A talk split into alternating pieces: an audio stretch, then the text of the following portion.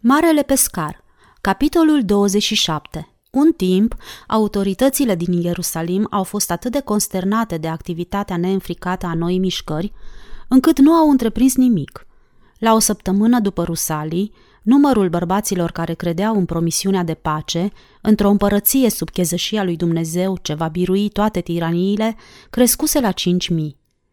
Mulți dintre convertiți credeau sincer în puterea miraculoasă a inspiratului Galilean – Mulți alții, nu-l văzuseră și nici nu-l auziseră, erau gata să se alăture oricărei grupări care garanta eliberarea de sub opresiune.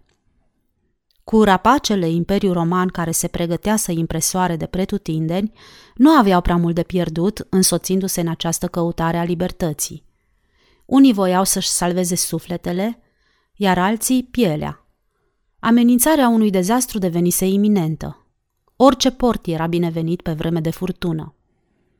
Era absolut zadarnic ca părinții orașului să combată această mișcare din împărăție, declarând că martorii întâmplării din ziua de Rusalii conspiraseră pentru a urzi o minciună fantastică și o proclamau cu riscul vieților pe la colțurile străzilor aglomerate și la templu. Trei oameni ar fi putut fi destul de nesăbuiți să facă acest lucru, dar nu 120. Și zece oameni creduli puteau fi amăgiți cu o asemenea poveste extravagantă, dar nu cinci mii.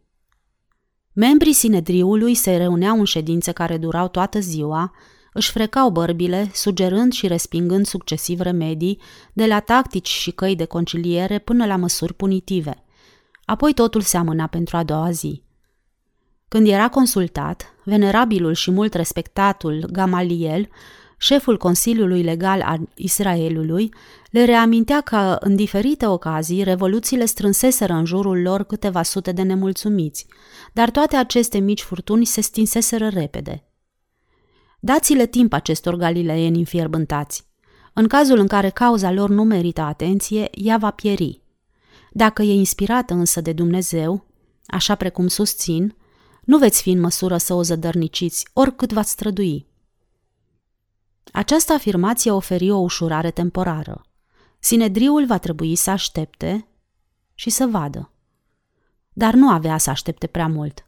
În aceeași după amiază se răspândi vestea că Petru, conducătorul noii grupări, culesese un paralitic din fața templului și, punându-l în picioare, îi spusese să meargă. Și el a mers. Și asta nu era o înșelăciune, pentru că sute de oameni fuseseră de față. Omul paralitic stătuse pe scările templului în fiecare zi frumoasă, vreme de mulți ani, vânturând talgerul său în fața trecătorilor. Și acum iată că sărea și striga de bucurie. Orice avea să-i aducă ziua de mâine, pentru că își dădea seama că acum nu mai avea ocupație, el era vesel. Iar dacă Sinedriul se pregătea să ofere o explicație plauzibilă asupra acestei întâmplări, trebuia să o facă rapid și temeinic. În ceea ce îl privește pe Pilat, el acorda puțin credit acestor miracole. După părerea lui, întreaga mișcare nu era altceva decât o consecință firească a gafei comise de Ierusalim prin răstignirea unui profet inofensiv. Prietenii victimei își exprimau părerile cu întârziere. Poate că era mai bine să se țină deoparte și să nu acorde prea multă atenție noii grupări prin opoziția sa. Dacă Sinedriul cere acțiuni, Pilat va acționa – între timp, insula pretindea că nu observă. Prea plictisitul procurator nu se simțea în niciun fel obligat să descurce ițele încurcate ale Sinedriului. Și astfel, fără nicio opoziție, mișcarea împărăției din Ierusalim deveni tot mai stăpână pe sine, dovedind curaj prin organizarea unei eclesia creștine. Se țineau întruniri regionale în tot orașul, iar cele de masă aveau loc în depozite imense – Atât de uimitor fusese triumful neașteptat al noii cauze, încât micul grup inițial al discipolilor credea cu convingere într-o reapariție timpurie a stăpânului pentru a-și ține promisiunea de pace pe pământ și bună înțelegere între oameni. Era bine să pregătească această venire prin unirea în armonie a tuturor elementelor disparate care compuneau Eclesia. Petru se gândea că dacă acești oameni ar putea trăi la oaltă, ei ar fi capabili să facă din Ierusalim un exemplu de toleranță și generozitate. El propuse înființarea unei comune. Nimeni nu era obligat să adere la ea, dar cei ce doreau să se bucure de avantajele ei puteau contribui cu bunurile lor transformate în bani, pe care să-i dăruiască acestui nou cămin comunitar, unde oamenii înstăriți puteau trăi alături de cei neajutorați. Oamenii care n-aveau aproape nimic socoteau că e o idee măreață. Cei mai norocoși care aveau cu ce să contribuie nu erau prea convinși, dar Petru demonstrase deja că are o putere supranaturală și poate, sub conducerea lui, experimentul ar avea succes. Dar treburile n-au mers niciodată. Teoria lui Petru, potrivit căreia cu cât oamenii se cunosc mai bine, cu atât ei se vor înțelege mai bine, se dovedi greșită.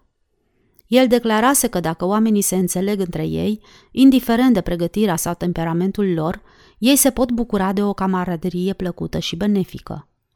Adevărul era că, cu cât sporea înțelegerea între ei, cu atât creștea și neîncrederea lor reciprocă, de la indiferență și dispreț la dușmănie fățișă.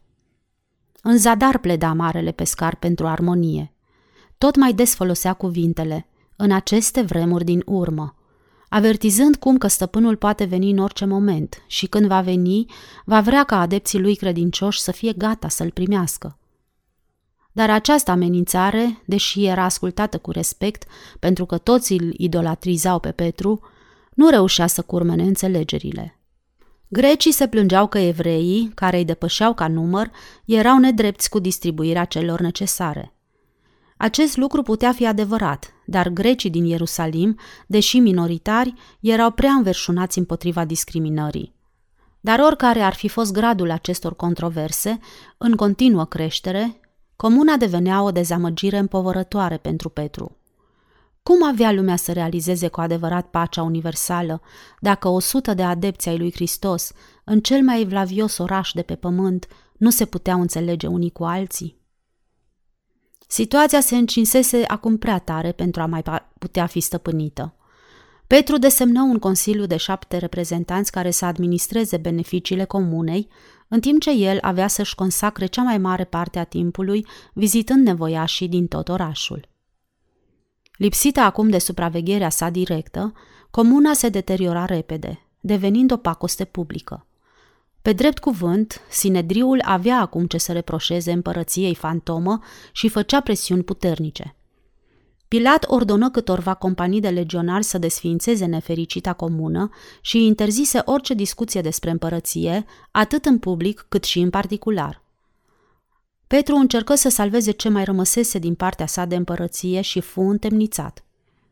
În aceeași noapte, el ieșea din închisoare prin ușile grele, ferecate cu bare groase, care se deschideau încet în fața lui.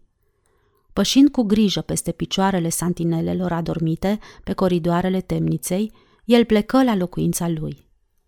A doua zi nu s-a făcut niciun efort pentru a-l prinde din nou.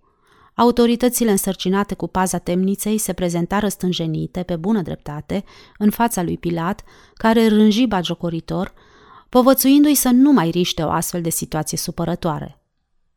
Petru era așadar din nou liber și continuă să umble prin oraș neînfricat și nemolestat, puterea lui spirituală câștigând un atare prestigiu, încât infirmii, fie că aveau sau nu credință în Hristos, erau purtați pe străzi pentru ca umbra marelui om în trecere să cadă asupra trupurilor lor diforme și să le tămăduiască bolile. În privința nefericiților aderenți la eclesia creștină, aceștia s-au împrăștiat, au fost reduși la tăcere, întemnițați și lapidați în public. Petru asistă la prăbușirea proiectului său local fără să se descurajeze. Având în vedere uriașele forțe care îi se opuneau, era o minune că îi se permisese chiar și o scurtă existență. Dezintegrarea mișcării nu însemna că împărăția era un eșec. Împărăția lui Hristos va veni, dar nu azi, nu mâine și nu ușor. Poate că era chiar bine că experiența traiului în comun din Ierusalim ajunsese la un asemenea final – dacă exista o oarecare speranță de a fi reconstituit printr-o îngrijire mai atentă, discipolii s-ar fi simțit obligați să rămână împreună la bine și la rău. Dar prăbușirea era atât de completă, atât de departe de posibilitatea de refacere, încât discipolii porniră imediat în alte misiuni. Filip în Antiohia, Andrei la Damasc, Tadeu în rândul pescarilor din Marea Galilei, Matei în Capernaum și Betsaida, Ioan și Iacob la Ashkelon, Gaza și Idumea, Toma la Perși în India, vârsticul Nataniel Bartolomeu în Ierihon și apoi acasă ca să moară. Aflând că un mic grup de creștini se întruneau în secret la Iopa, Petru decise să-i viziteze. Vechiul și sordidul oraș se trezise în ultimul timp, smuls din toropiara lui pentru activitățile de coastă ale Imperiului. Reconstituirea cheiurilor și refacerea portului triplaseră populația. Noi veniți erau sclavi în cea mai mare parte, mulți dintre ei plătind cu sudoarea și bătăturile palmelor eforturile zadarnice de a se apăra pe ei înșiși și comunitățile lor împotriva tiraniei copleșitoare a Romei. În mod evident, mișcarea creștină din Iopa era o treabă de care era bine să te ferești, în special pentru un om cu înfățișare distinsă, a cărui statură neobișnuită cu greu putea trece neobservată. Petru era profund impresionat de primirea pe care i-o făcuseră schilozii și răniții.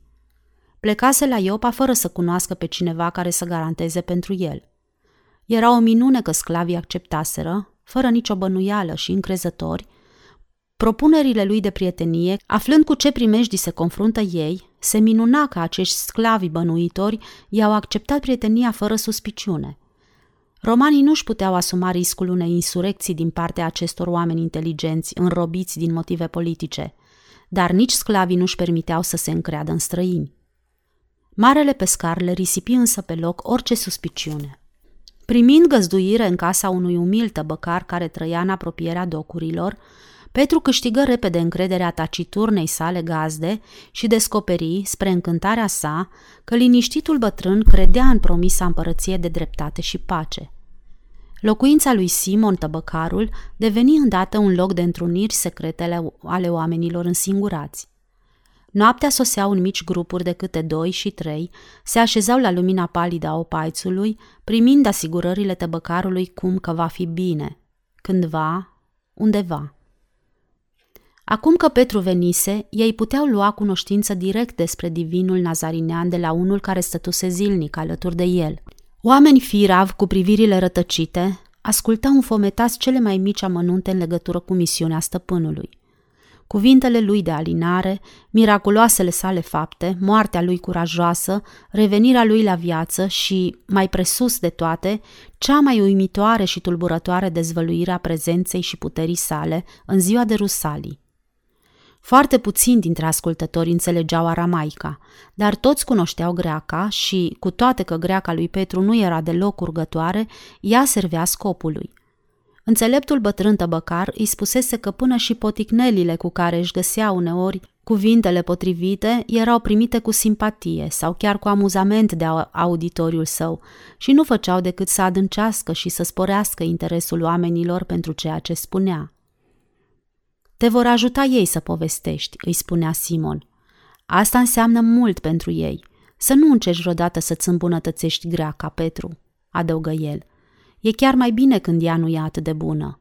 Zilele petrecute la Iopa au fost binecuvântate. Nu numai că le insuflase o nouă speranță obidiților sclavi, care păreau iremediabil pierduți, dar ei reușiseră să-i reînnoiască lui Petru credința într-o inevitabilă biruință a împărăției. Poate nu era chiar atât de greu, la urma urmei. Poate că lumea o va accepta mai curând decât crezuse el. Nefericiții oameni ai fiecărei națiuni aveau nevoie doar să li se spună că pacea și libertatea aveau să vină și că, prin credința în cele promise, jugul și poverile li se vor părea mai ușoare.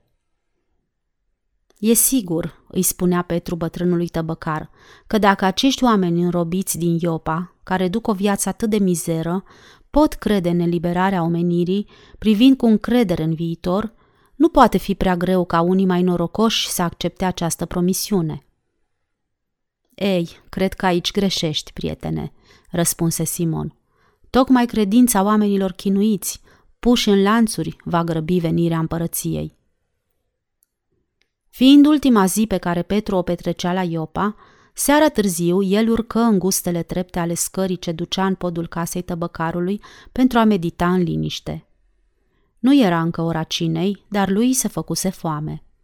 Simon era un om bătrân, plăpând, căruia îi trebuia puțină hrană. Pofta de mâncare a lui Petru era însă sănătoasă. I se întâmplă să-și amintească de mâncarea Hanei. Acolo găsea întotdeauna mai mult decât avea nevoie. Uneori, el și Andrei cumpărau un miel și îl frigeau în curte în spatele casei. Ar fi vrut acum să fie acasă, la Betsaida. În timp ce visa cu ochii deschiși, îl cuprinse somnul, se întinse confortabil în jilțul încăpător și a dormi. Oi și viței bine hrăniți se perindeau prin vis, păscând pe iarba grasă a Galilei. A apărut și un miel de primăvară, pe care îl putea cumpăra. Dar iată că mielul râvnit începu să se depărteze de el și toate oile și viței dispărură. În locul lor apărură alte animale ciudate, fiare respingătoare, diforme. Petru se încruntă dezgustat. Cineva așezat pe scaunul din fața lui chicotea. Dacă ți-e atât de foame, Petre, remarcă vizitatorul, de ce nu sacrifici una din acestea? Uf, se auzi Petru murmurând. Tovaroșul său din vis râse ușor și Petru privi în direcția aceea, ca să vadă ce fel de om era. Noul venit era un tânăr arătos, înveșmântat în alb și cu o banderolă aurie în jurul capului. O cruce tot aurie figura pe pieptul tunicii sale. Ar trebui să faci cunoștință cu aceste animale, spuse tânărul surâzând. Acestea nu se află în Galileea sau Iudeea, dar le vei întâlni. Lumea este mare, Petre, și toate aparțin tatălui nostru. Uite, fiara aceea înaltă, neîndemânatică, este o girafă, iar cea scundă, nu prea drăgălașă, din spatele ei, este un porc mistreț. Următoarea este o mâncătoare de furnici și lângă ea un rinocer. Sunt respingătoare, murmură Petru. Și aceea, alături de mistreț, continuă îngerul netulburat de întreruperea lui Petru, este un cimpanzeu. Pare un corn mic, nu-i așa? Iar creatura aceea cu mers dezordonat din spatele ei e chiar un om, deși îi lipsește un oarecare rafinament. Ce înseamnă toate astea? întrebă Petru răstit. Misteriosul vizitator își trase scaunul mai aproape, iar când vorbi, tonul glasului său era serios. Petre, am fost trimis să-ți spun că ți s-a încredințat o misiune foarte importantă. Te vei întâlni cu tot felul de oameni, creaturi ale lui Dumnezeu. Va trebui să înveți să-ți spui ție însuți. Dumnezeu ne-a creat pe toți sau pe niciunul. Stăpânul vrea ca împărăția lui să slujească întregii lumi. Dacă ea nu este deschisă tuturor, ea nu e deschisă nimănui. Am fost trimis să-ți spun toate astea. Petru se trezi acum de-a binelea și se văzu singur. Bunul bătrân Simon apăru în capul scării. Sunt trei străini aici care vor să te vadă, spuse el. Au venit din cezarea. Ce vor de la mine oamenii din cezarea? murmură Petru posomorât. Poate îți vor spune ei, răspunse Simon și coborâ scările. Cât îi mai ura pe romani? Încă de pe când era puști, numai numele lor și-l înfuria. Călăreții de la forturile din Capernaum galopau câte patru pe drumurile Galilei, băgând lumea în sperieți, femeile și copiii dispăreau din calea lor și se ascundeau prin tufișurile de la marginea drumului. Soldații lor beți dădeau buzna în micile dughene și urlau să li se dea ascultare. Insultau grosolan femeile de toate vârstele. Se serveau cu nerușinare din strugurii și pepenii țăranilor neputincioși. Petru îi disprețuia pe romani și îi privea cu dezgust și amărăciune. Și acum iată-l la cezarea, ca oaspete de onoare al italienilor, un club social compus în întregime din romani civili aflați în slujba conducerii prefecturii. Cei trei oameni călare veniți la Iopa pentru el îi explicară respectos cum că consilierul principal al italienilor, Cornelius, dorește ca el să vină de urgență la cezarea în vederea unei discuții importante. Foarte contrariat, Petru se urcă neîndemânatic pe calul înalt, negru, ce-i fusese adus. Și iată-l călărind alături de romani sub clar de lună, după toate aparențele, același soi de romani pe care el învățase să iurască. Supli, bine hrăniți, bine îmbrăcați, cu disprețuita acvilă romană neagră pe tunicile lor purpurii, cu fețele proaspăt rase și părul scurt, cu inevitabilă banderolă neagră pe cap – Au călătorit aproape tot timpul în tăcere. Solii nu-i dezvăluiseră decât foarte puțin în legătură cu convocarea la cezarea. Cornelius dorea să-l vadă, asta era tot. Numele lui Cornelius nu însemna nimic pentru Petru, dar însemna mult pentru acești oameni. Ei îl rosteau cu respect. Petru avea să afle mai târziu că acesta era trezorierul cârmuirii romane din Cezarea și se bucura de înalta stima a prefectului Sergius. Trebuia să se grăbească. Petru nu era obișnuit aproape deloc să călărească. Când sosi la Cezarea, era istovit și neputincios. Îl conduseră direct la sediul lui impunător, unde îi se dădu o cameră de oaspeți, frumos mobilată, și îi se spuse să se odihnească până la sosirea lui Cornelius. Se îmbăie, înfulecă cu foame de lup bucatele aduse de slujitori și a dormi. Îndată după amiază îl invitară să-l întâlnească pe misteriosul personaj care îl chemase din Iopa. Cornelius se afla în spatele unui pupitru impresionant, într-o somptuoasă încăpere ce servea drept birou.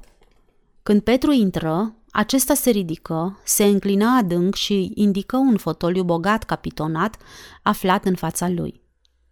Petru se așeză, privindu-l cu interes pe consilierul șef.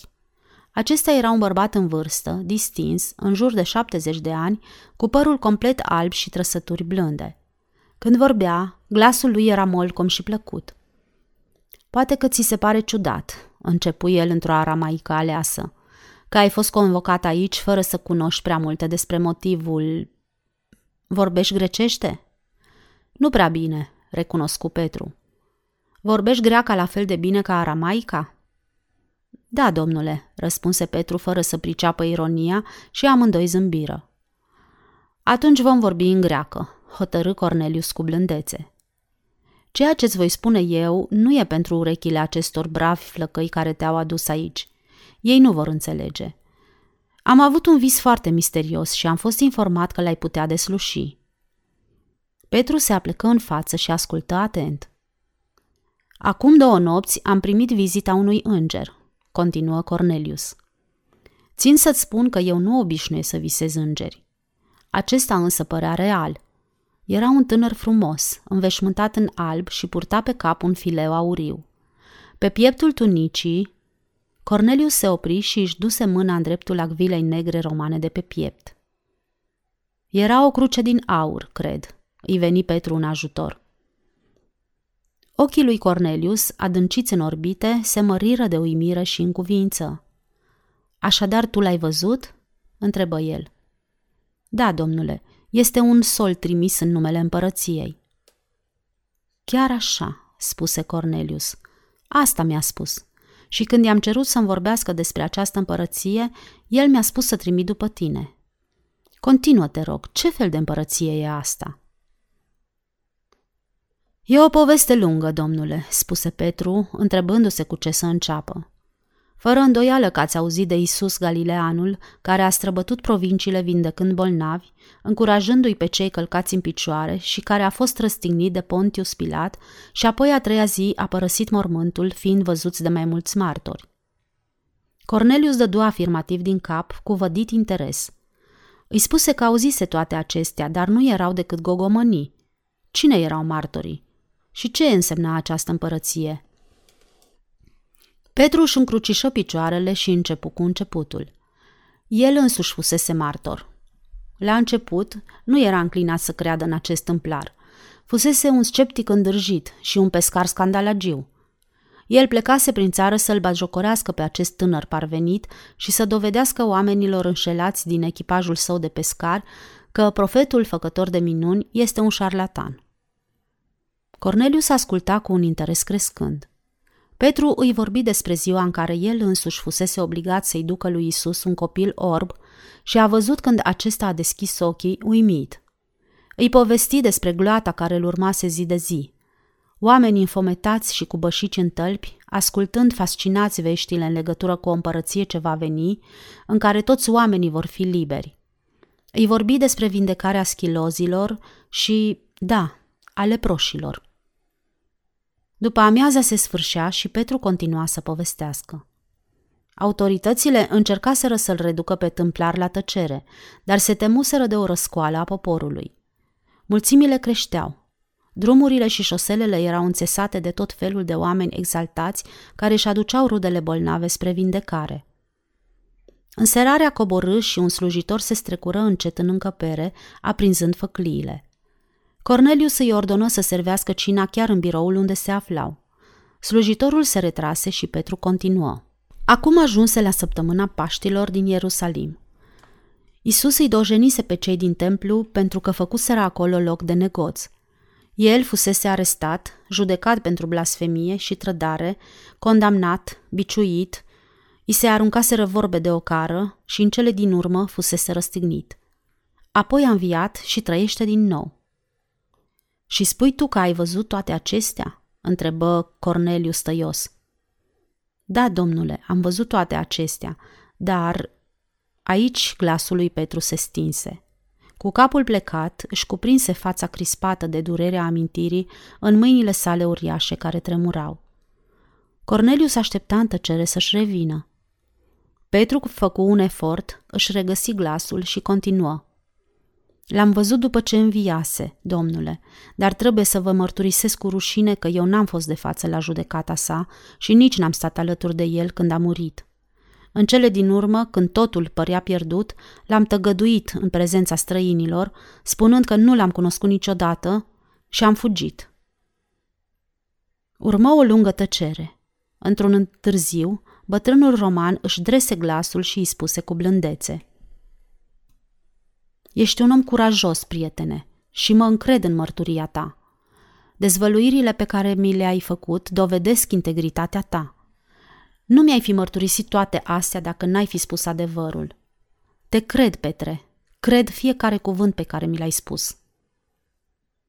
Slujitorii intrară să servească cina, dar Cornelius scutură din cap și le făcu semn să plece. N-ai vrea să-mi vorbești acum despre această împărăție? Sau preferi să o lăsăm pe mâine? Mâine, murmură Petru. Hai, vino, spuse Cornelius, ridicându-se și apucându-l de după umerii încovoiați. Du-te în odaia ta și când vei crede că ești gata de cină, ei ți-o vor aduce. Știu că ești istovit. Ai avut o sarcină grea. Doar oamenii foarte puternici o pot îndeplini. Luându-l de braț, Cornelius îl însoți în camera lui și închise ușor ușa. Rămas singur și cumplit de istovit, Petru se lăsă pe pat cu toată greutatea. Părea foarte ciudat că această rușinoasă mărturisire a lașității și a lipsei sale de loialitate făcuse din el un ambasador recunoscut al împărăției stăpânului. După amiaza următoare, pe care o petrecu împreună cu Cornelius, avea să rămână o ocazie de neuitat. Petru nu mai întâlnise niciodată pe cineva ca el. Distinsul bătrân roman cugetase temeinic la viitorul omenirii.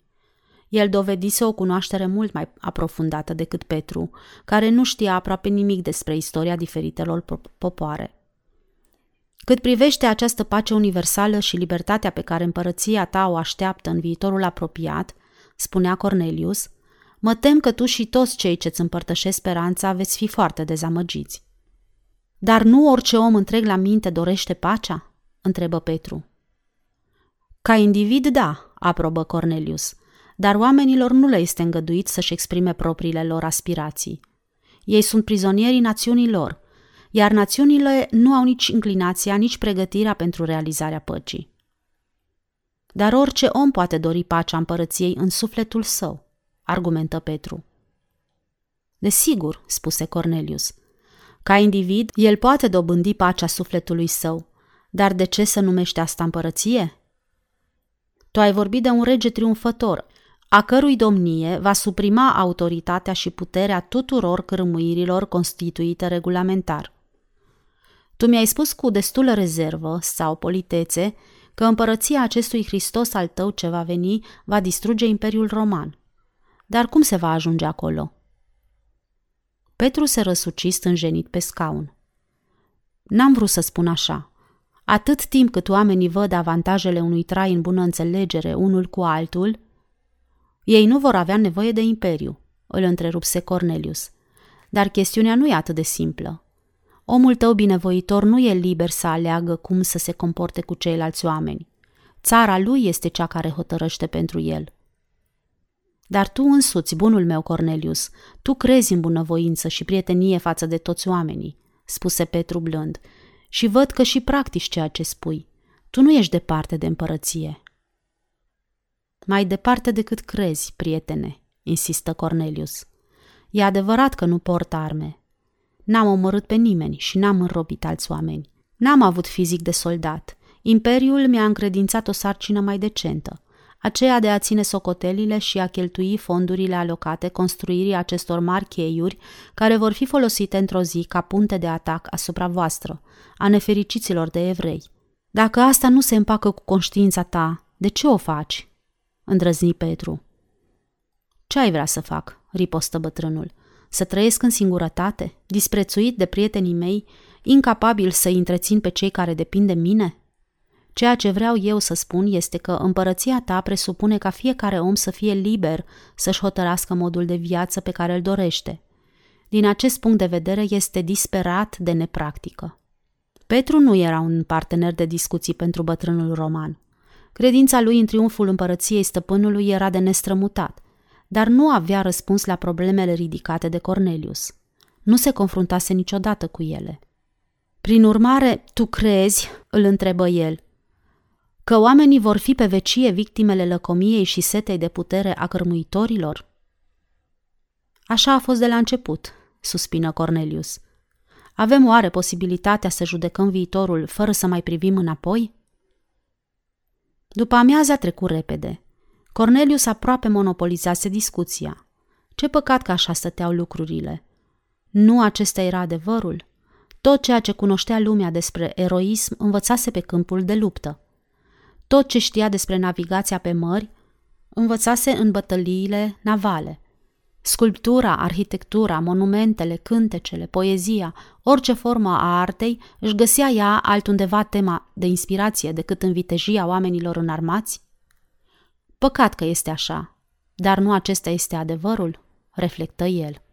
E regretabil, recunoscu Cornelius, că toate națiunile sunt obligate atât de des să-și urmeze cărmuitorii descreierați, oameni imorali care se joacă cu sângele și bunurile supușilor lor.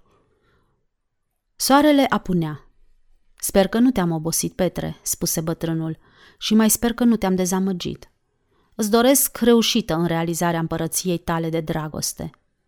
Pot să spun acest lucru fără să comit un act de, de trădare, întrucât Imperiul Roman nu va lua în serios împărăția ta.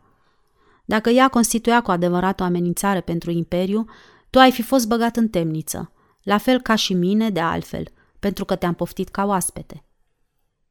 Dar crezi că Imperiul va dăinui o veșnicie? întrebă Petru. N-am nicio părere în legătură cu finalul Imperiului. Se obișnuiește ca sceptrul să treacă dintr-o mână într-alta. O țară poate fi azi în șa și mâine pe jos de sculță. Poate și asta e voința Domnului. Bătrânul roman rămase pe gânduri un timp, apoi spuse Mă întreb azi în legătură cu soarta vecinilor noștri din Arabia. Prințul lor moștenitor zace paralizat, fără speranță de vindecare. Noaptea trecută s-a zvonit că regele lor, Zendi, ar fi murit. Arabii știau la ce să se aștepte din partea casei lor regale. Ceea ce se va întâmpla cu ei depinde de noul cârmuitor. Va râvni el la teritorii de care nu are nevoie? Se va mulțumi el cu ce are? Îi va lăsa pe păstori să-și vadă de turmele lor sau vor fi nevoiți să le lase pradă lupilor ori intemperiilor, în timp ce ei vor galopa în calea războiului? Război? Cu cine? întrebă Petru. Cu Iudeea, poate, e posibil. S-ar putea ca Imperiului să nu-i convină asta, remarcă Petru naiv. Cornelius zâmbi palid și spuse că nu, ba chiar l-ar deranja. Era ora cinei, așa că se îndreptară spre spațioasa sală unde se adunaseră 200 de italieni. Petru stătea în dreapta lui Cornelius, care îl prezentă oaspeților. După cină, i s-a cerut să le vorbească. El le povesti despre divinul galilean care își dăduse viața pentru cauza prieteniei în lume. Romanii ascultau cu respect. Fără să ridice tonul sau să gesticuleze, Petru își captivă din primul moment auditoriul. El le promise încrezător pacea și libertatea pentru toți oamenii, în numele stăpânului său cel înviat. Îndrăzni chiar să le vorbească ascultătorilor fascinați despre flăcările ca niște torțe de la Rusalii.